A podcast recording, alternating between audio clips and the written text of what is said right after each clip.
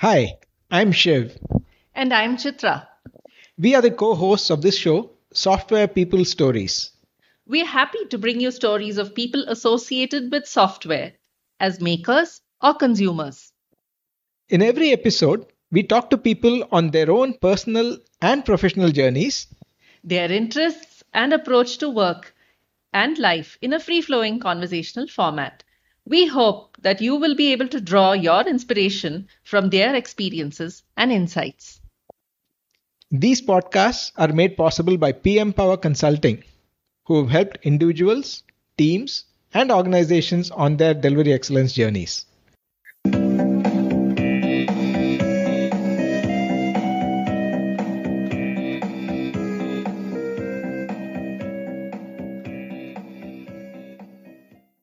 Hi, welcome to this episode of the Software People Stories. My guest today is Paul Arikel. Paul has been in the IT industry for 29 years and is currently the Vice President of Engineering at Global Automation India Private Limited. In today's conversation, Paul talks about how he learned the rigor of software development as computing resources were scarce when he started programming, how considering constraints at the time of design helps in creating single user or multi user capable software, and how the passion for writing software shows as rigor when writing code. And sometimes when assumptions that are made while designing go wrong, with the help of a story of a time tracking application that he and his team built. He also enjoys debugging, and in the age of cloud and microservices, how top down design is still relevant.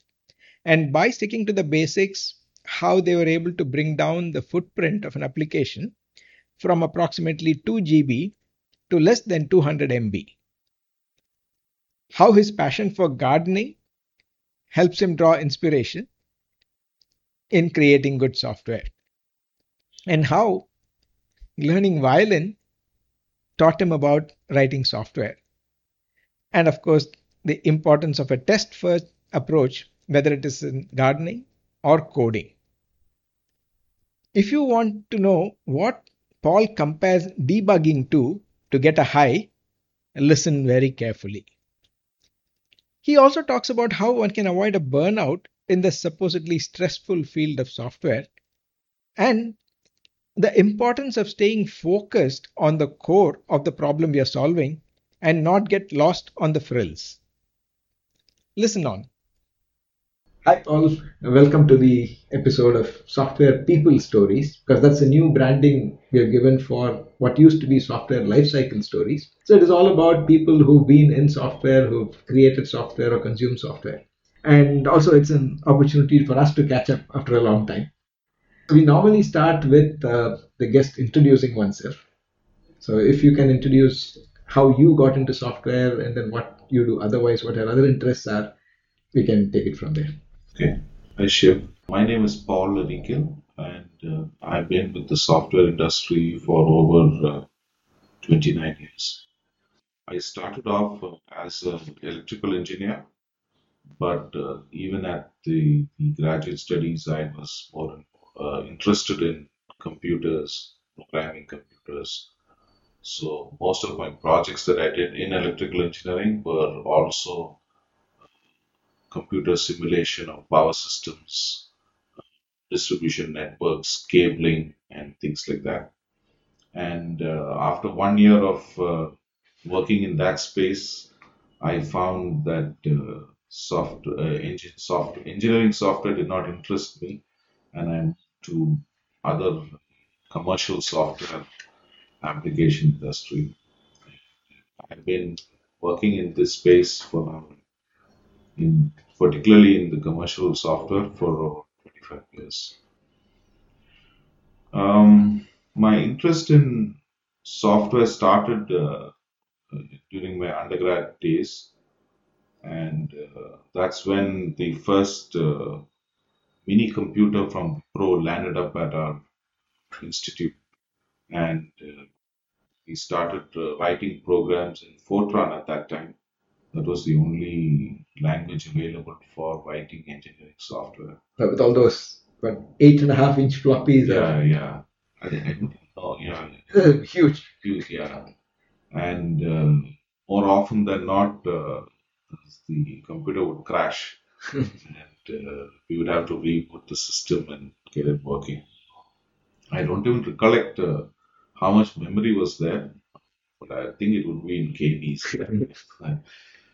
Um, and then uh, from there, I moved on to bigger uh, machines uh, during my postgraduate studies at IISc. So I think we were working on a VAX. Again, there too, it was Fortran. First time that I had exposure of using terminals to write software, and you had to submit your program in advance because you don't get computer time. Come back the next day to collect the output and analyze it. So I think that started, that created a, a rigor of uh, software development in me, where nowadays you have the luxury of writing a line of code, submitting it for compile, watch, and getting the response immediately to know how it works. But those days you had to work, you had to wait for a day before you get the response, and so that required you to be very careful in in writing the program, ensuring that there are no compiler errors, because it will take a day to for you to understand that uh, there was a compiler error. So you would lose a day. So that was the the uh, the progression of uh, software development that I had, and uh, and now it's more to do with uh, uh, you know, the, the newer tools, Java and uh, enterprise Java, things like that. It's it's a it's a big uh, shift from the Fortran and C programming days. Yeah, interesting. So from engineering software to software engineering. Yeah. Yeah. And I remember my first program was also in Fortran at IIC. So how do you find the shift from even in commercial software working on let's say PCs, uh, more of a single user kind of applications to working on enterprise class applications?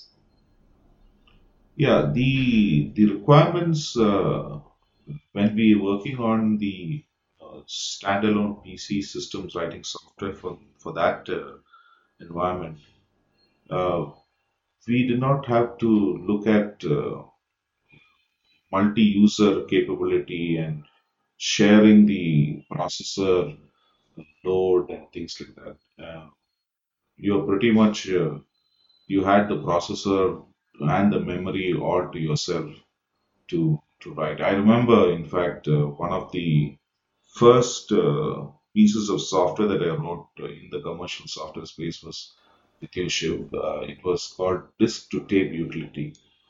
Yeah. It was to copy D2. the image of a disk into a tape Mhm. and uh, you, and it was written on a on a PC. So you had on a Windows PC, and uh, you had all of the uh, PC memory available to to allocate to yourself and write code. But now it's not. Uh, now it's it's actually you have to be careful about that. But uh, there are the system takes care of you know ensuring that uh, the space you don't overwrite your space into somebody else's uh, memory space.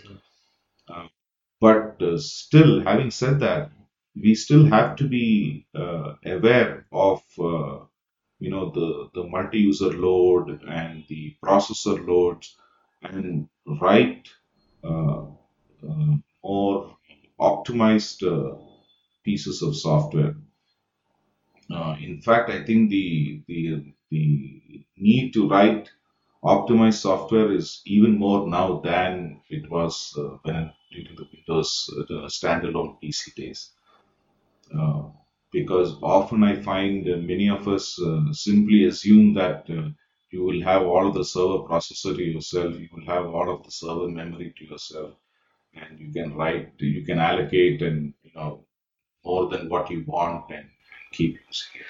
But I think that's not. We have to be careful that we do it even at, as we develop it and design the software, because putting that uh, constraint, working around that constraint after you develop the software is, is not very easy. You have to rework some of your designs. So it is it'll be it'll be you know good to have the constraints software written with the constraints even at the time of design itself and not wait for the end after you develop the software to put in the constraints and change the design. See, my very rough analogy for this has been uh, either keyboard programming or mouse programming. And when you do keyboard programming, you get deep into code, get into debug, try to understand mouse programming, probably drag, drop, click, set a few properties, it all kind of works. But you also mentioned that um, the Fortran programming time gave you the discipline of uh, making sure that your logic is right and everything else before you ran, and now you have the IDEs. Do you see a change over time, not only with technology, in terms of you know, how people who get into software development approach solving the problem? Yeah, uh, like I said, I think the the the fact that there is less of a rigor in in designing and ensuring that there are no errors in design and code that actually goes spreads to other areas of software life cycle development. For example, even in even in when you're doing the spec at the spec stage, people do not. I feel that those who do not have a rigor in in doing a detailed design and code do not have a rigor in in detailing of the specs also. Hmm. Most of the time, it is uh, it is you know it's like everybody works on a, like a hobby project. Mhm. You know, you write your own spec, you, what you think is sufficient, and you start writing code. Then you, know, you show it to somebody, and then they'll say, no, no, no, this doesn't work. You know, you have to change your spec. You go back, change the spec. So I feel that uh, some of the tools and methodologies actually incentivize you to sometimes to misuse those tools and technologies to not uh, adopt a rigor in software. Hmm. Whereas the older generation, mine like mine, I think they are more uh, careful. They are more uh, detailed in their analysis even before writing the first line of code. Yeah, I remember. Um, was it uh, the point of sale product that you worked on when uh, you said, I want to go offsite? You know, for doing the initial brainstorming and then trying to come up with the conceptualization of the product. Yeah. Um, today, people talk about product management and understanding the users and then trying to do all that. It's coming in, but I guess the discipline that you've been trying to follow has been there. Now, the question is um, we had one guest, in fact, you know him, Dorai, uh, as a podcast guest earlier, who was talking a lot about how do you train people. It's not about learn and do, but then do and learn. So, what approaches have you found effective when you're inducting new members in the team, particularly those who don't have a commercial or an enterprise programming background? Um, we did not. We have not had the luxury of uh, you know uh, to find out to analyze what would work uh, what not um, in terms of uh, inducting new members. But uh, I have noticed that uh, somebody who who has a lot of passion in writing software tends to be more tends to have more rigor in in writing software. Uh, whereas somebody who is uh, who has taken up software as just a career, not having as much passion as they have as they would need to write software, tend to be less uh, rigorous in their in their software development. I don't know if that's uh, if I should be generalizing it that way, but uh, that's my my experience. Um, I've had uh, colleagues who have who have who have who are extremely you know detailed uh, in their analysis and rigor of software development, and those who are uh, like cowboy programmers Mhm. start writing. Even actually in the earlier days, there were there were cowboy programmers, but they were cowboy programmers with a with a you know with an objective in mind. You know, they had very clear objective of what they had to do, and you Okay. know they would have done some analysis or a lot of analysis, but not captured it in a in a in a in a note or a, or document or anything. But they had very clearly laid out. They would have the high level objective identified. Mhm. Today, I think sometimes what happens is that we work with some uh, low level objective before even realizing what the high level objective is. And I think that results in all this, uh, you know, rework and redoing and going back to start uh, to the spec stage and then going to code again. I think uh, it's the the uh, big picture approach is not there. But in enterprise software, to get the big picture, you also need to either ask the right questions or discover the requirements with customers. So, have you had any, let's say, funny experiences in terms of uh, getting some specs, thinking this is what probably they need, and after it is done, find that, well, oops, it's probably not something. Um, I haven't uh, had um, much of an experience that way. Um,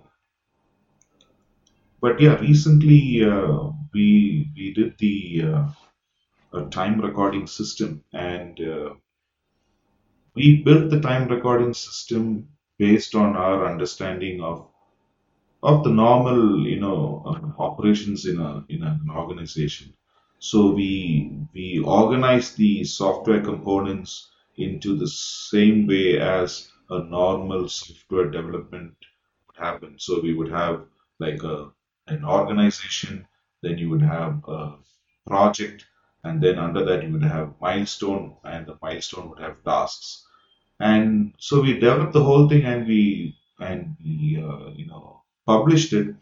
And then we found that the first user who came up said that, no, I don't want to create an organization and uh, you know and a project and uh, milestone and task. I just want to have tasks. okay. So so and you know we were completely thrown off because and then we tried to fit hit that requirement into the into the hierarchical structure that we had, and that failed miserably actually. And so finally we had we got down to redoing this this whole thing. Okay. So now we support uh, you know the hierarchic structure as well as as well as the you know a very flat structure which has no structure.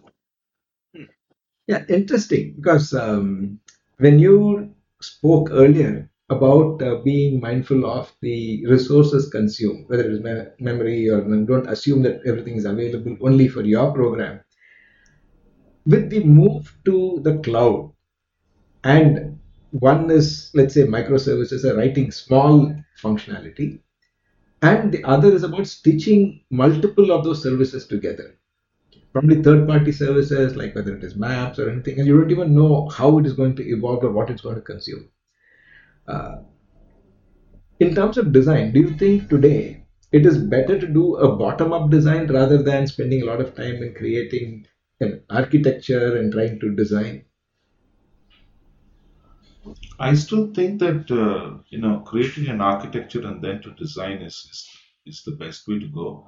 Because even in the cloud while there may be you know computing resources available to you uh, at your at, the, at your disposal there is a commercial aspect that we have to consider. I mean if you want to if you have like a single processor 1 gb uh, memory uh, uh, configuration with some you know 10 gb hard uh, storage space it'll cost you something but that doesn't mean that uh, you know you can you you should use all of that uh, resource that is available Hmm. because you can all you can also get a 8 processor you know 20 GB memory and uh, 200 GB storage. That's going to cost you more. So just because that it's available doesn't mean that you can use it because uh, there is a commercial aspect that you have to consider. After all we are here to make money.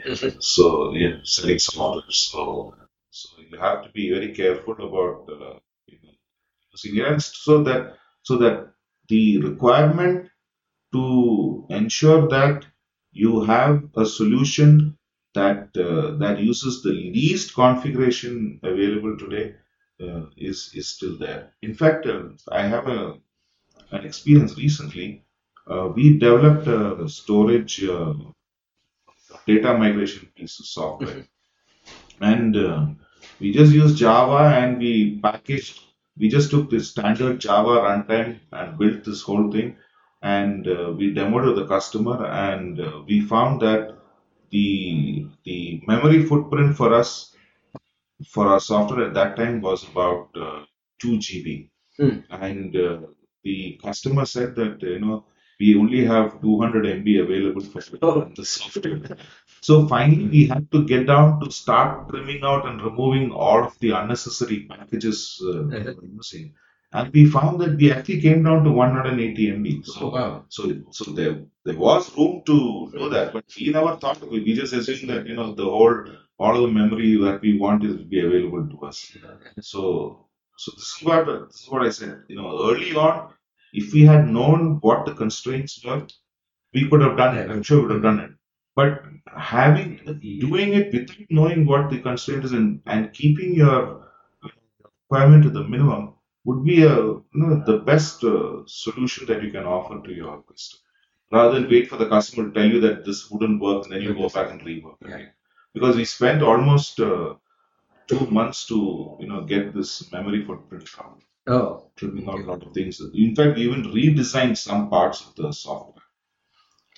yeah, that's a very, very you know, insightful story. Uh, you do you have any stories on uh, the user experience or the user interface side? Something similar? Uh, no, actually, we've been always been extremely careful about user interface. Uh, so we we spent a lot of time trying to, uh, you know, beating the user interface up and ensuring that oh, it would be the best that we can offer to the end user.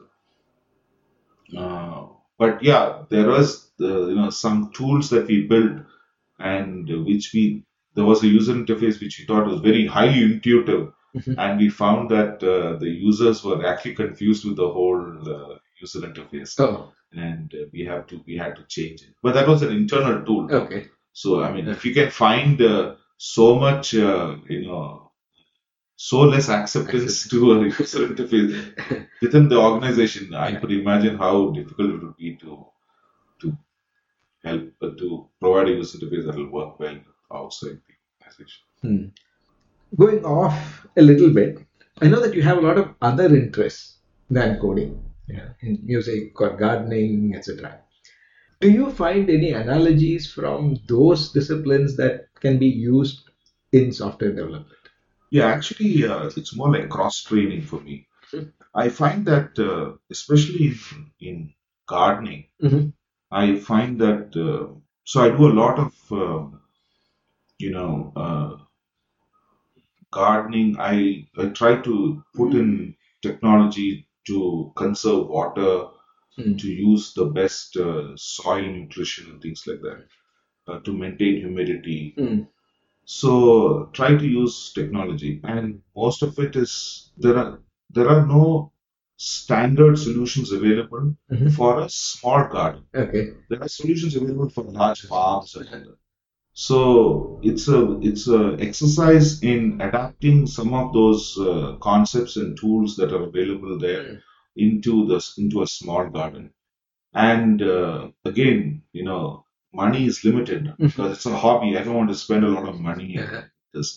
So I have to use I have to get the best uh, equipment for the least cost, Hmm. and uh, so that requires a lot of analysis and you know figuring out vendors who would provide it and understanding some of those. For example, I use a drip irrigation system. Okay. The first time I just went and bought one drip, a few drippers. I bought about a- I had to buy 100 drippers because Oh, they come okay. in 100 dripper packets. So I got the dripper and I found that that's like a 8 liter per hour dripper. So which means there's so much water that it comes out. And then I found that there are actually 2 liters per hour there Oh, are 4 liters per hour. So you need to select uh, some of these. And then I arrange the pots and I, I fit the fit the drippers And I found that there are some pots, some plants in the pots in that line that require less water, and the others require more water. Okay. So you don't, you can't use the same dripper for all of them. So these are, you know, it it told me that I need to do much more analysis and you know explore things that are that you don't you do not know. Mm. You have to actually figure this out before you start putting money and you know putting on drippers. So now I have uh, packets of drippers lying at home of no use, and I'm trying to find somebody who will just take it and say, you know, go ahead and please use it. Or maybe you should just uh, invest in a big farm. big farm yeah so so so i'm saying so i think that that uh, you know that need to do more analysis um, stood me in good stead in software development. And the other thing from music is i find that is that you know i've read a lot about uh, i read a lot about music. I read a lot about uh, playing uh, you know the violin and all that but I found that when I started playing the violin, all that uh, knowledge was all you know, not was not even applicable Yeah. because finally you have to play the violin. right? So that's even that uh, you know is, is something that I take in software development. Mhm. It's not sufficient to read about uh, you know designs and architecture and all that. You have to sit and do a design and architecture before you can even understand Mm. what really is. So, so there's a lot of cross training in those through those hobbies that I can bring to software. Okay. See, one uh, question triggered by this is um, when you pay attention to detail. Now, how do you get into a discipline of uh, validating it or testing it? Yeah, actually, that's the first thing that we have that I've learned that we should do. That is, even before you start uh, doing something, you have to first test it. So, going back to gardening, when I finally figured out that the two liter per hour, uh, you know, drippers are available, I then built one sample line and then I measured and ensured that there is really only two liters per hour coming from the drippers. Uh, because the timers are set for one minute and two minute and three minutes. Okay. So I need to be very sure how much of water I will get.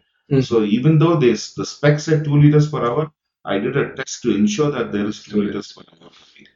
Mm. And uh, that's the same thing I do even in uh, even in software development. So even in the new uh, you know, storage uh, uh, migration service product that we're developing, we first build elaborate uh, test frameworks Mm. to test to ensure that we can test every component in this whole solution. Mhm. And our, we use the test framework and the test cases as the specifications for developing the product actually Okay. for writing code.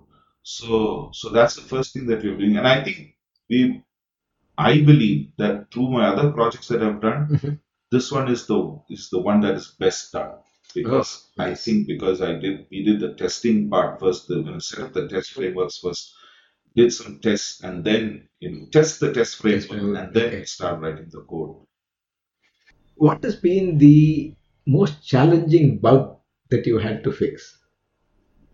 And after you fix it, oh, how did we miss this? Yeah, I I, I think uh, it was in my during the time that we're developing the point of sale system. Uh, we used to, I mean, there were there were bugs which where it used to just simply crash the system, Mhm. and uh, this was written in C++. And uh, and after a few such instances, I found that uh, it was all due to memory allocation problems. I mean, Mm. remember allocating memory, but misusing that memory allocation, right? You know, writing more than what you have allocated. And I found that later on, a crash, a complete crash, is the easiest to debug because you Oh, know really? exactly that there's some there is a memory allocation. Whereas if it's a functional uh, bug, Yeah. I found it extremely difficult to because you have to understand the the functionality. Mhm. Uh, I can't pinpoint uh, a particular bug that that was the most challenging, but uh, uh, for me, I think function bugs in in the functions are difficult to functional bugs are difficult to debug than a crash. Mhm. A crash, the moment somebody reports a crash, I will I know for sure that we have to look at array allocation, memory allocation, overwriting a memory, overwriting an array. Even now, when I do Arduino programming, that's the first thing I look at when the system stops working, hangs. Hmm. I know that I have over overwritten an array. or something. So, how do you find the switch between working with all these IDE tools and all that in your work situation, and then when you go to Arduino, it's probably you know, trying to actually look at bits flowing? Yeah, I, I, I think even at, even at an IDE level, in order to understand the uh, a bug if it occurs in a code, you have to know bit level. You know, you have to have bit level. knowledge. Um, otherwise, I think it's very difficult. If you don't have that uh, skill and expertise, I think it's very difficult to debug uh, uh, the Mm-hmm. Simple problems are easy to debug. Mm. they you don't need that knowledge. But then there are these real, you know, I remember there was a case of um, of uh, the uh, a web server hanging Mm. in one case, and uh, we were wondering why. Mhm. They were looking at uh, the the most common place to look at is to see if you know the code is functioning the right way, the wrong way. Okay. There's a functional code working correctly. But finally, we found that actually the problem was not not there anywhere. Hmm. It was actually in the fact that we were opening uh, database connections and not closing it, Oh, explicitly Okay. closing it. Okay. So so that was and it, the the it used to manifest in different places Mhm. in different ways. Mhm.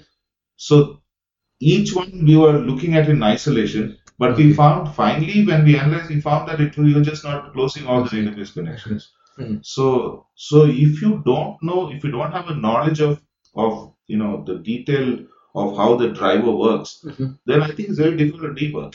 It's Mm. because uh, I had that uh, that skill.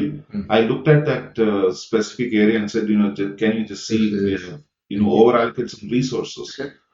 The database connection was one of them. So do you find debugging as an activity uh, enjoyable as a challenge or stressful? I, I for me debugging is an enjoyable activity actually. In fact, I I relish uh, bugs appearing and and Okay. going to debug it. because I think it it sets off some uh, you know it's like uh, it's like uh, you know taking a swig of liquor and you, you get a high on it. High, It's very similar to that actually. So how do you get that kind of an attitude or approach in somebody who's starting out their career? I'm a bad teacher, but uh, so I don't know how to. uh, I hope, I always hope that people would, uh, you know, look at me as an example and then you know, try to inculcate that same Mhm. approach to, to anything that they do. Mm. Yeah, no matter how much you talk about uh, being detailed in analysis and having adopting a rig, adapting a rigor and all that, I think it finally you have to do it. Right? It has to come from within you to do it. So I don't know how how I can Okay. you know, get somebody else to do it. Yeah, the idea of these conversations is to you know get some insights into how you do it so that they can probably pick up ideas and maybe get inspired, maybe try out things on their own. Are there uh, any other uh, tips you know for okay, creating software faster? I, I think uh, uh, I mean, more. Uh, this question is triggered by. Uh, see, I interact with a lot of these uh, aspiring entrepreneurs. At least in Bangalore, everyone thinks that if they write an app, they are an entrepreneur. But then they go cook up something and um, think that they have a solution. So I'm not talking about those kinds of half-baked things. But then, if you want to do something, but small, not necessarily solve large problems, a lot of small, small problems.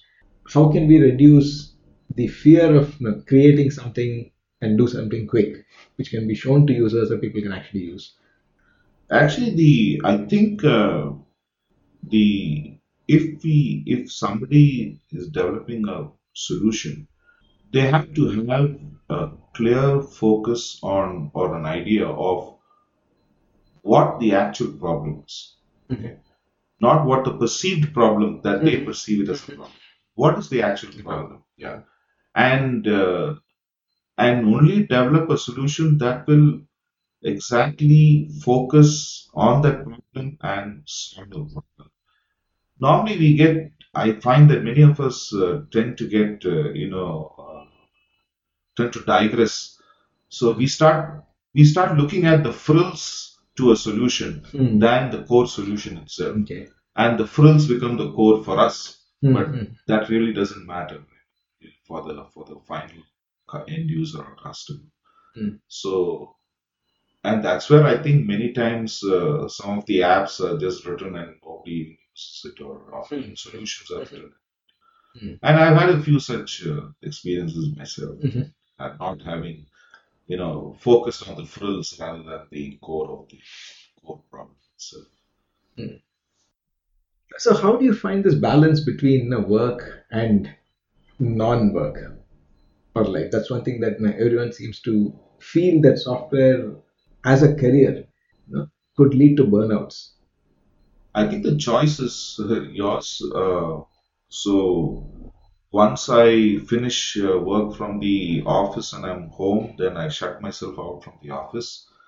Unless, of course, there is an extreme emergency. Mhm.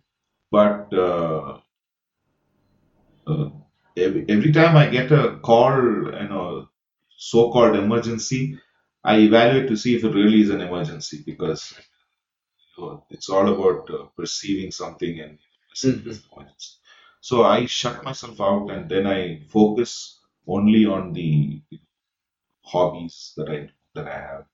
And when I'm focusing the hobbies, I'm focused. I'm when I'm I'm working on my hobbies, I focus only on that. Hmm. There's no other nothing that will distract me. Uh, in fact, it's it's almost like my second profession at that time. Hmm. Okay. Yeah, in fact, this reminds me. Recently, I was listening to a podcast where uh, the founder of this clothing company called Patagonia is talking about uh, how he's able to afford vacations. Apparently, he takes off a few months every year, saying, "I want to be in the outdoors." And someone asks, when someone calls me, I say, "Oh, if the warehouse burnt down, you know what to do. Let me enjoy my vacation." Yeah, that's good. Uh, so thanks, Paul. Uh, it's been really an interesting conversation. I'm sure uh, there are a lot of tips. One may have to listen to this twice or thrice you know, to actually glean some of the techniques that you've been following and the discipline that you've been able to consistently have for the last so many years. Thank you, Shiv, and thanks for the opportunity to given to share my story so that others can also gain from it. In fact, I've been wanting to you know, share some of these stories, and uh, I didn't find a forum, but this this was good. Yeah, you're welcome. If you have more stories, yeah, I'm sure our listeners would like to listen to those as well. Thank you. Thanks, Paul.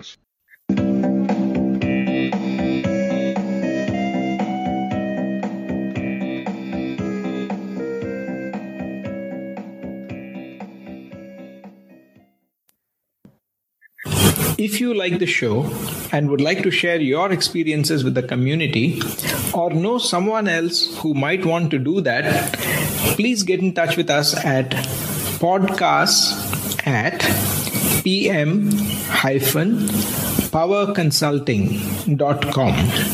That is podcasts at pm hyphen powerconsulting.com. Please rate the show on Podchaser, Stitcher, iTunes, or any other podcast client that you find us on.